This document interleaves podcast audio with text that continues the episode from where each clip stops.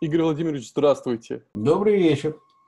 Очень рад вас приветствовать, тем более, что вы для нас человек особенный. Вы первый, с кем э, канал 11Q записал в свое время интервью, поэтому mm-hmm. я лично вас очень ценю, люблю и уважаю. А, Спасибо, что согласились поговорить про княжну Тараканову, очень такой необычный персонаж в нашей э, истории. Вообще, есть ли сегодня понимание, кем была она? Ну, скажем так, э, такого понимания не было тогда, его нет и сейчас.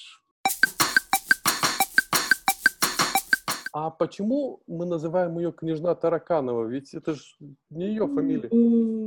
Это мы ее не называем, она себя так никогда не называла. Ее так э, назвал один из тех, кто не писал, такой француз в конце. У него в 1797 году вышла книжка Анри де Кастера. Ну, известная книжка про Екатерину и ее жизнь такая. Вообще, почему Тараканова? Откуда он взял такую фамилию? Ну, строго говоря, это, видимо, как бы, э, что называется, это слышал звон, да, потому что, ну, была такая фамилия Дороганы, это сестра Разумовского вышла замуж за Ефима Дорогана, вот, видимо, отсюда, да. А, вот. Но к ней это не имеет никакого отношения. Она называла себя с десятком имен, но никогда так. А сама, сама эта женщина знала, кто она? Как вы думаете? Ну, скажем так, она была глубоко убеждена, что она очень благородная дама, вот. Но реально, действительно, она воспитывалась в Германии, в Киле, за нее платили деньги, вот кто она не знает, объяснить она это не могла. Она это объяснить нигде не могла, даже там в Петропавловке, когда понимала, что уже, в общем, как бы ее так просто не закончится, объяснить она действительно не могла. И скорее всего, скорее всего, это уже как бы я думаю, да, то есть вот она действительно была э, дочкой какого-то знатного человека. Естественно, она ни к России, ни к императорской фамилии, она не имела ни малейшего отношения. Ни по, по-русски она никогда, ни слова она не знала. Потому что, ну, потом Екатерина ее будет э, как бы пытаться убедить, что она вообще, так сказать, самозванка и простолюдинка. И вот на этом она стояла намертво, что она знатная дама. И, скорее всего, наверное, это так, потому что ну, скажем так, почему я так думаю, что, а, ну, ладно, там, тряпки, манеры, танцы, этому можно научиться, там, любую девочку, вот, но когда они говорили, что она разбирается там в архитектуре, живописи и других вещах, ну, это, скажем так, не те науки, которые изучают в трактире. Была же легенда о том, что она жила в Персии, что она даже предлагала Екатерине наладить отношения с Персией, торговлей. Да, это все было, безусловно, никакие. Сама она, естественно, говорила, что она там была. Проверить это, естественно, невозможно. И, ну, оснований полагать э, так нет, потому что, ну, в Иране вообще в это время, это время междуусобиц, то есть там после смерти Надир Шаха в 1747 году там началась такая заваруха, когда там разные претенденты на трон дрались между собой. Ну, как бы, говори, она утверждает, что она там проезжала один раз через Россию в Персию, потом еще раз через э, Россию уже на, в Европу. Ну, это никак и никем не подтверждается. Ну, она даже себя Черкишенкой называла, тем более, что по внешности вроде как называют ее то итальянкой. У нее было с десяток имен.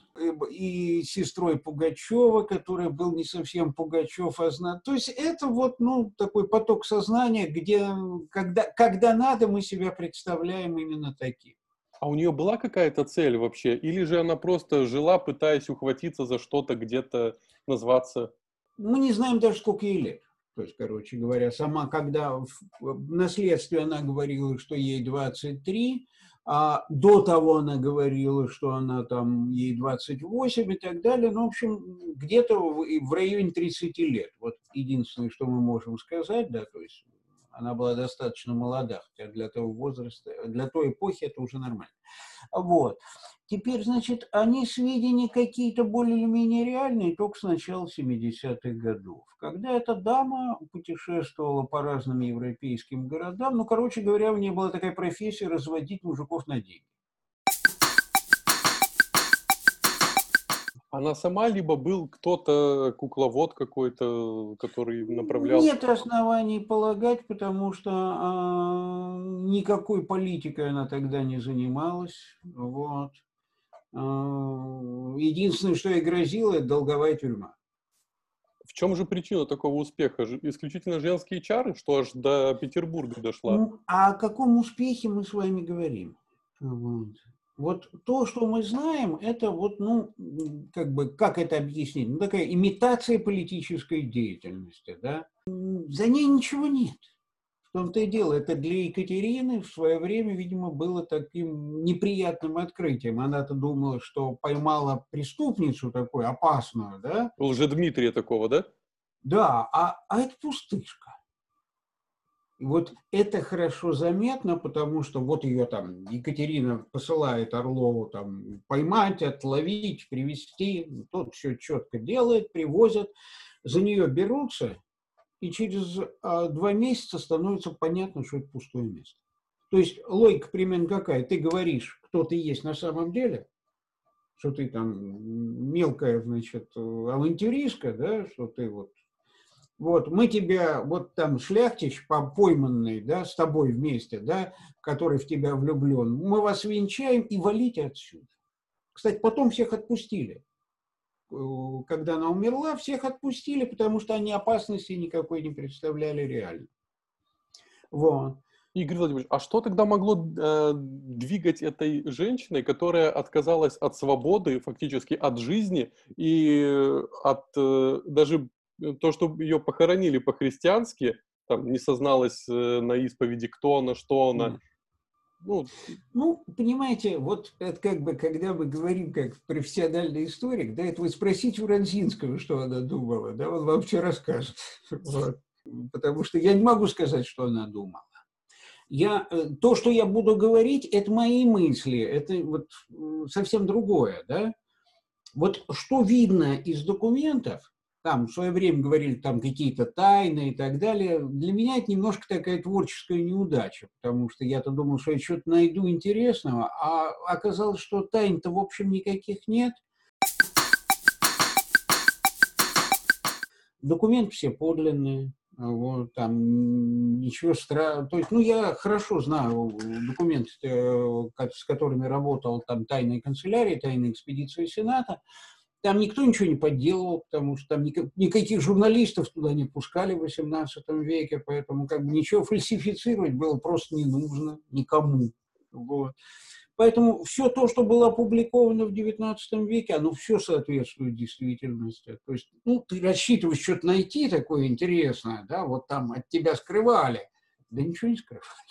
Все так и есть. Во-первых, она долгое время просто не понимала, что случилось. Вот русский человек, когда попадал по политическому делу, он понимал, что есть два варианта. Либо надо все отрицать и говорить, что если у тебя как бы уличают чем-то, да, вот у тебя есть фальшивые документы, да, у нее там набор, что называется, улик, да, надо говорить, что ты пьян, ничего не помнишь.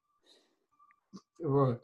А если что и было, то было только простотой ну вот, делал не понимая что, да, вот, вот это нормальная логика поведения русского человека. А, это, а вот эта барышня молодая, да, вот она попала по политическому делу. Причем это, э, ну что такое самозванство, да, так сказать, это смертный приговор ну, по большому счету. Она ничего, видимо, этого просто не понимает. Для нее это какая-то логика, да? Она отвечает примерно следующее. Да, все было. Она ничего не отрицает. Но это, мол, я ничего не хотела, Это вот, ну, меня называли русской принцессой, ну, я согласилась. Если вот этот пан хочет меня назвать русской принцессой, ну, ради бога, пусть назовет. Такие игры, да? Да, но главное это что? Человек ничего не отрицает, но не видит за собой никакой вины. То есть она вообще не понимает, куда она попала и что. Потом, когда, значит, ну, за нее взяли серьезно, ее не пытали, при Екатерине уже никого не пытают, это не нужно. Вот когда до нее стало доходить, что это вот не случайное полицейское недоразумение, знаете, там забрали по ошибке, сейчас выпустят, да? Вот. Она предлагает Екатерине встретиться и поговорить. То есть она вообще не понимает, вот, ну, человек не очень понимает, куда он попал, да? Эм, э, Екатерина приходит в бешенство. Значит, ты политическая преступница, а ты мне предлагаешь на равных встретиться и поговорить. Вот. За нее взялись всерьез, там лишь, ну, ужесточили режим. И вот тут она, когда а, до нее дошло, что она попала по-крупному, вот, и вот видно, что человек действительно, ну, как бы ей, ну, надо бы что-то придумать, там как-то оправдаться, а ей, видимо, нечего сказать. Но на чем она стоит намертво, это то, что я не совершал никаких преступлений против России, да, вот я лично ничего не сделал, я не застрелил никого, да, я не подняла восстание, да, вот. Если я там, вот меня называли, то я тут совершенно ни при чем. Вот у меня там э, ложные документы, там письмо к турецкому султану, где я им предлагаю так по-братски начать войну против России, там и так далее. Ну, вот, вот это все не мое, это мне прислали, да, мне, мне их подкинули, да, я здесь ни при чем. А объяснить о себе она ничего не может. Но признать себя какой-то трактирной девкой-самозванкой, она тоже не хочет. Вот на этом она стоит. То есть, видимо, это вот какой-то стержень, который ее держал. Вот я готова, так сказать, ладно, там я, я здесь не права, я там не права, но я никакая, вот, я никакая шалава трактирная, да, я благородная дама, вот на этом я стою. Удивляет еще, почему э, Екатерина столько внимания уделяет э, этой э, княжне Таракановой, пишет там э, письменно пункты, почему она самозванка. Ну, вот я не могу представить сегодня, чтобы глава государства столько времени личного э, там, занимался кем-то. Это обычная вещь. Это обычная вещь, потому что а, и раньше тайная канцелярия там при Ане Иоанновне, при Елизавете и тайная экспедиция Сената, они, собственно говоря, это прямой выход на государыню, и государыни всегда занимались политическими делами, начиная с Петра Первого. Это норма, это не исключение, это обычная практика. Игорь Владимирович, мы не знаем, кто она такая, но почему мы можем говорить, э, что она не является дочкой э, Елизаветы ну, вот, скажем так, опять, естественно, генетическую экспертизу мы с вами провести не можем, да, понятно, вот, потому что неизвестно даже, где. Вот. Умерла она, безусловно, это как бы однозначно, у нас есть точная дата, у нас есть опись вещей, здесь как бы сомневаться не приходится. Вот. А про Елизавету действительно много говорили. И я знаю много следственных дел, там, про который говоришь, вот у нее такие-то были дети, да, там, кто говорит, у нее двое детей, кто говорит, пятеро детей, там, и так далее. А, в этом были уверены и потом. Допустим, Николай I Пушкину говорил, что у нее была дочка, там, вот, которая умерла в монастыре. Ну, возможно, это вот та самая Иннокень Дисифея из Ивановского монастыря. Опять, проверить мы это не можем, вот, к сожалению. Да? Я, правда, этим не занимался, я не знаю, осталась ли у нас какая-то документация от этого московского монастыря. Я вполне допускаю, что там ничего нет. Просто, я не проверял, честно скажу. Не готов сказать. А вот.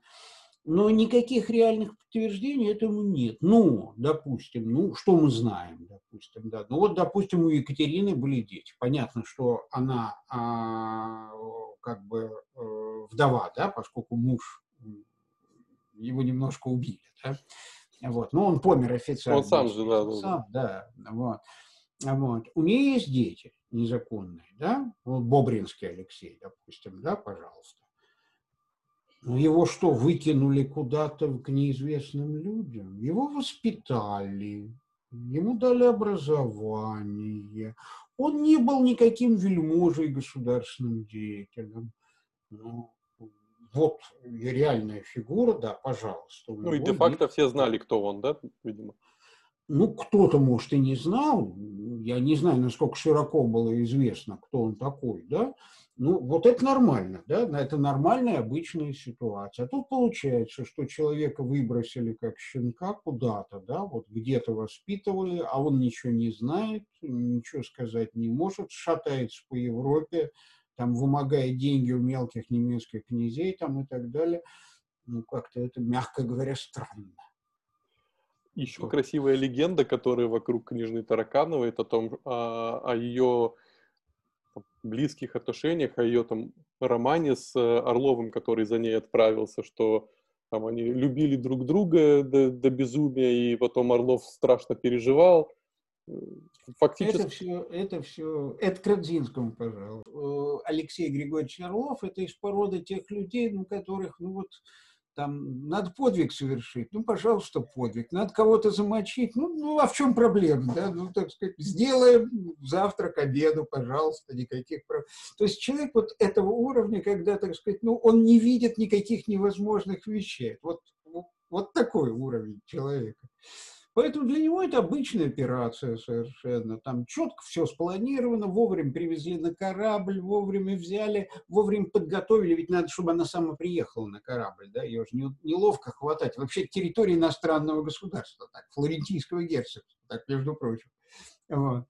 А вот надо так аккуратно все сделать. Потом обыскали квартиру там. Ну, в общем, все было очень быстро сделано. Там никакого венч... Там есть какая-то байка о том, что их там якобы венчали. На корабле. Там... Ничего этого не было. Есть шканечный журнал, там все это написано совершенно спокойно. Прибыли тогда-то, тогда-то взято под арест. Ну, все. Банальная, простая операция. Без всякой лирики. Ну, еще да, про единственное, что надо было немножко подготовить, да, что вот, надо, так сказать, давайте поедем кататься, барышня, там, и так далее. Это говорили другие люди, там, английский консул, там, в частности, да, так сказать, он ей сказал, что давайте вот поедем, там, и так далее. Вот. Вот, поэтому там некоторые подготовительные работы вела, ну, без всякой романтики, обычное государственное дело. Ну, надо зловить, привезти. Ну, изловили, привезли, в чем дело. Э, не буду спрашивать про э, легенды о том, что она все-таки выжила, о том, что она где-то там э, и так Нет. далее, потому мы, мы уже это проговорили. А вот давайте вспомним ту красивую картину, на которой княжна Тараканова стоит с ногами на, скажем так, на нарах тюремных, да, и вода прибывает, и вот, ну, говорят же, что она не скучно от туберкулеза умерла в камере, а красиво ее оставили погибать во время наводнения, и она утонула. Значит, наводнение, ну, значит, она умерла 4 декабря 1775 года. Вот. Наводнение было спустя два года. Но опять-таки для это же художественное произведение, значит, знаменитая картина. Кстати, этот вот человек, э, Константин Флавицкий, он, собственно, по-моему, так и остался автором одной картины. Вот это то, что получило известность, опять же, ведь это что за эпоха, да? Это, э, это ну, по-моему, это 1863 год, если я не ошибаюсь, да? Это вот как раз реформа Александра, да, это ослабление цензуры, это такой, ну, как бы сказать-то, ну, ну, это что-то типа того, как у нас при Горбачеве, да? Угу, гласности и... Вспомним жертв режима, да? Да, вот поэтому оно все очень удачно пришлось. То есть вот как бы, так сказать, вот э, жертва самодержавия, да, вот она, вот она, да. Вот.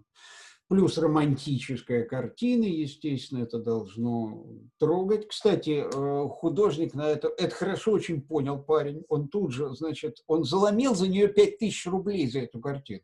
Поэтому это имело успех. Вот. Ну, как имеет успех там, да, талантливое произведение, вовремя появившееся. И последний вопрос. А не скучно ли быть историком, когда вокруг столько легенд, а ты понимаешь, что на самом деле просто обычная жизнь?